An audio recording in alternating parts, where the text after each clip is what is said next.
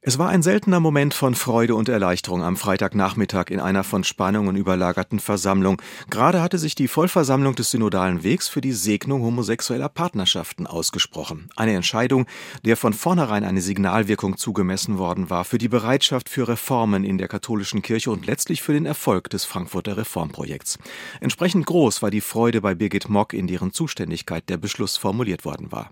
Was für ein Schritt, den wir hier erreicht haben was für ein wunderbares Zeichen, dass ab jetzt die vielen Segensfeiern, die wir in unserer Kirche schon haben, in offenen Kirchen stattfinden können, als Zeichen der Liebe der Paare. Das ist für uns und ich glaube auch für viele andere, die heute hier zugucken, ein ganz besonderer Moment. Und noch eine Entscheidung mit Signalwirkung fand am Ende auch die nötige Zweidrittelmehrheit der Bischöfe, die Zulassung von Frauen zur Predigt in der Messe.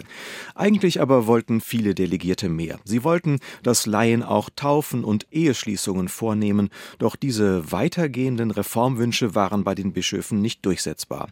Der konservative Augsburger Bischof Bertram Meyer formulierte seine Bedenken dagegen so. Ich möchte einfach nicht, dass immer mehr gleichsam Kleriker, ohne Klerikalist zu sein, zurückgedrängt werden, um dann eigentlich die Frage zu stellen, wozu braucht es noch die geweihten Menschen. Mit dieser Position fand er Widerspruch bei vielen Delegierten, darunter Claudia Lücking-Michel. Sie konterte. Gerade hieß es, Kleriker werden zurückgedrängt.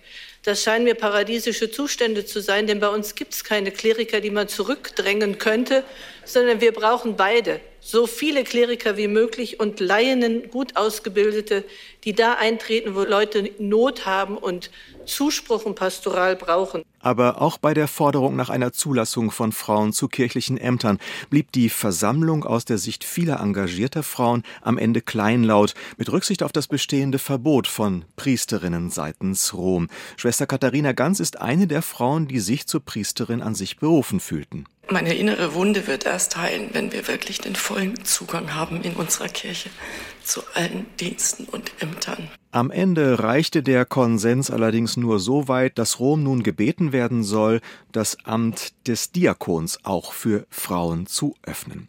Es sorgte für Unmut unter den Delegierten, dass die Bischöfe bei dieser letzten Vollversammlung versuchten, auf der Zielgerade des synodalen Weges nun noch mit weitreichenden Änderungsanträgen Reformen aufzuweichen.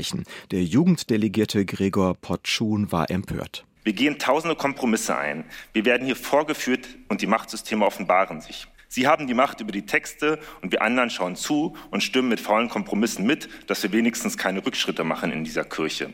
Ich bin dazu nicht mehr bereit. Einige Bischöfe fürchteten offenbar am Ende den Konflikt mit dem Vatikan, der zahlreiche Reformen im Vorfeld ausdrücklich abgelehnt hatte, und sie forderten mit Rücksicht auf Rom eben Kompromisse. Einige Delegierte fühlten sich erpresst. Bischof Betzing, der Vorsitzende der Bischofskonferenz, zeigte Verständnis. Das müssen wir uns verantwortlich sagen lassen.